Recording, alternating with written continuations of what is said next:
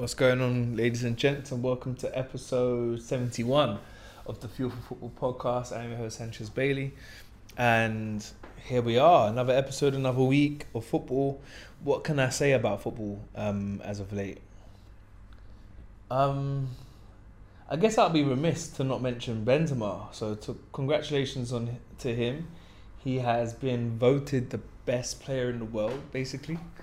You know, he's won the Ballon d'Or last year, and it's nice to see the Ballon d'Or kind of back up and running. I feel like um, it's had to build a bit of momentum again following COVID, I guess, because like after COVID, I think 2020 didn't have one. Then you had 2021, which didn't feel.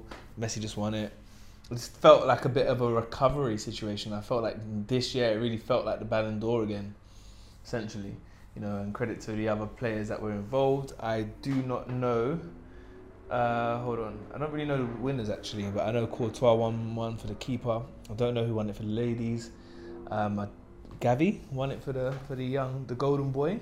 That's what we used to call it anyway. Um, awards. I don't know who won the Pushka, I think, which is the goal of the year award. But it's a nice time for players to be appreciated, and you know, let's just speak about Benzema for a moment. There's a there's a really big viral picture that's gone out where I believe like uh, four members of the team won awards. Um, it was Ronaldo, I believe it was Sergio Ramos, Tony Kroos, and then another player. I'm imagining the goalkeeper, Keylor Navas, maybe. I don't know. I'm just guessing. But they all won awards, and one of them was Ronaldo's um, Ballon d'Or trophy, and you saw you saw Benzema. There's an image of him like standing, maybe like 30 meters away from the players smiling and, and, and applauding them, you know, uh, which showed that he's not a hater, but also someone who appreciated them, but then maybe even looked at that as motivation for him to be one of those players that will be there, you know.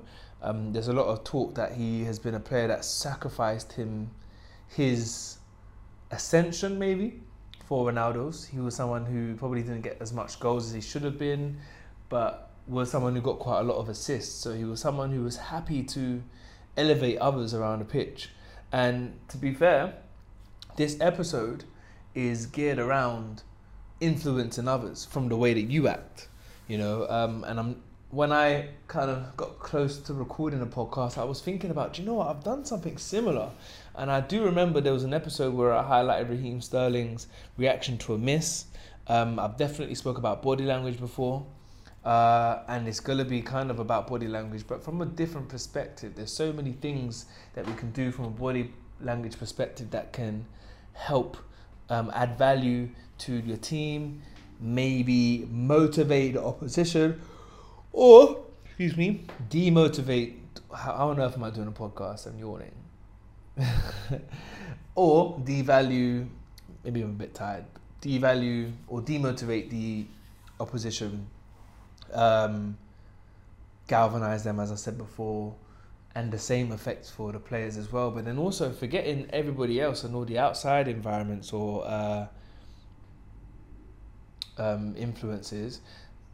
It, your body language could really affect your decisions, your uh, confidence levels, your next few um, plays in a game, or even just your uh, tenac- level of tenacity in the game from your body language. You know, your body language is a reflection of actually what goes on in your mind. If you're walking on the street and your head's down and you're frowning, I'm not gonna say 100% of the time, but it might be that you're not in the greatest of moods, in mentally, right? If you're someone that's walking with your chest high, um, and you got like a nice little swing in your step, there might be quite a few positive things going on in your mind, right? And so, just from using those two examples, you're able to kind of see how important or how telling um, or how much of a glimpse into someone's mind you can make simply from just their body language.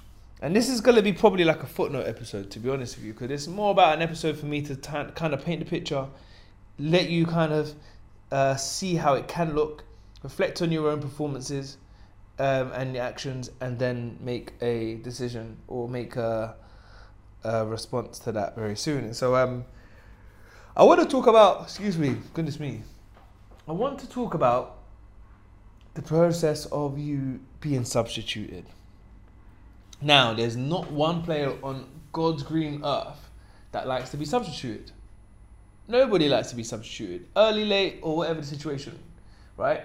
Only if you're shattered and you want to just come off, right? Or maybe you're getting thrashed and then you just don't really want to be involved anymore. But there's not many other scenarios where someone's happy to be coming off the bench.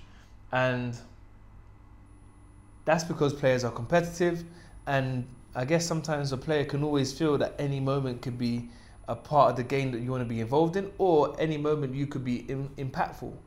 And so, um, yeah, let's picture that. So no one is going to be completely happy that they are uh, a substitute.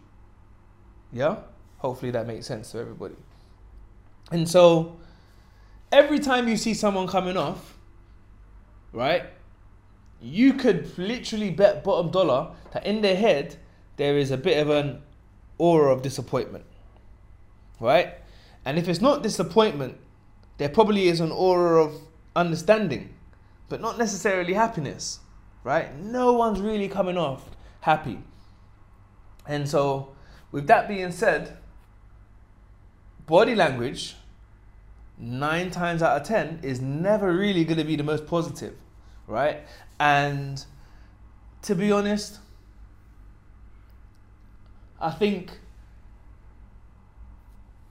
I'm not saying that you need to have a positive body language. So don't take for any second, for any moment that I'm saying that you should be happy and gleeful that you are coming off as a substitute.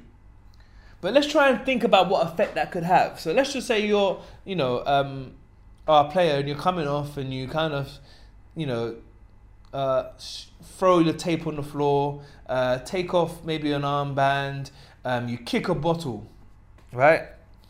Or you wave your arm in frustration, right? We all we see all of these things here. Um, maybe it's a key player that's coming off. Maybe the fans um, in their head might think, "Damn, why is he coming off?" But then you make that. Uh, I don't know what the right word is, but you make that Gosh, I know everyone's screaming at their devices right now trying to tell me the word for it. But you make that scene, goodness me, I don't know if that's the word everyone thought of, but you make that scene um, where you're coming off and everyone knows that you're disapproved or disapproving the decision that's being made. Now, if you are the opposition and if you are a player that is quite influential and you, you've been someone that you know has been doing their thing, you, as an opposition, let's think about how they would feel let's just say you was a player on a hat trick or a player that was really a defensive hero in the game. They could think, oh, do you know what? We've got away with one here where one of the important players is coming off, especially the fact that you're making that that uh, that scene, right? So a team could think, okay, wow, we might have a chance now. To be honest, especially with the player coming on, may who may need a little bit of time to get into the game. So maybe this is an opportunity for us to actually make an impact now, especially because their danger man um, has come off, right? So when I say man, I, I mean that uh, with no gender bias. And so um, the danger man has come off. And so that could galvanize a team there. Also, how does that make the person who's coming on feel that, you know, there's two ways that they, they can feel. They can feel like, damn, like maybe I'm not rated. So immediately your teammates coming onto the pitch feeling like, oh damn, he's not rated, right? Um, or it could pile a little bit of pressure on the player to think that now they need to do something to make up for the fact for this danger man um, coming off the pitch.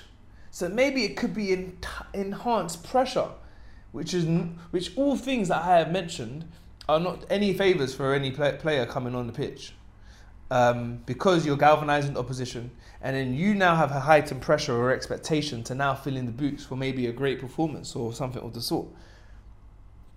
It may even sow a seed of doubt in the person's mind, and I would hope not. But what I'm trying to say now is these behavioral um, decisions that we make are not just the reflection of your disappointment, they have so much potential collateral damage that can really affect your your uh, team and positively affect the opposition. And this is something where, as I said before, like you, what you don't want to be doing is making decisions that you could easily switch around, right? You don't want to be making decisions that could be the percentages that the opposition needs. You don't want to be making decisions that are going to be the percentages that drop the performance level of your current team, right? You don't want to be giving any unnecessary advantages to anybody on the pitch or any avoidable disadvantages to your team. And this is one of those things here, and maybe I might do a series on this where I could think of a number of things that could actually be the percentage of motivation that a team needs, or a percentage of uh, demotivation or disheartening that you could actually have um, on your own very teammates. And this is one of them. And this is something where I, I feel like it'll be very important for you to reflect on your, your behavior, your body language when you are substituted. What can you do in the meantime? Yes, you're going to be disappointed. And, and you know me, every week when I speak about something where disappointment lies, it's okay for you to be disappointed. But guess what? Poker face time. You don't show that right? You don't show that. You don't want you want to be doing something that boys boys up, motivates and pushes everybody around you on your team for greatness, and maybe makes the opposition think, oh no, they got they're bringing on someone that's gonna hurt us, right? So what can we do? You could be applauding the fans, right? You could just be clapping. Maybe you could say something motivational to your teammates potentially. I'm not saying you have to, but obviously every team and the, the the stylistic individual has their own ways of showing their behavior patterns. Or maybe it could be a, a light jog, right? Maybe it's showing your appreciation to a player coming on, right?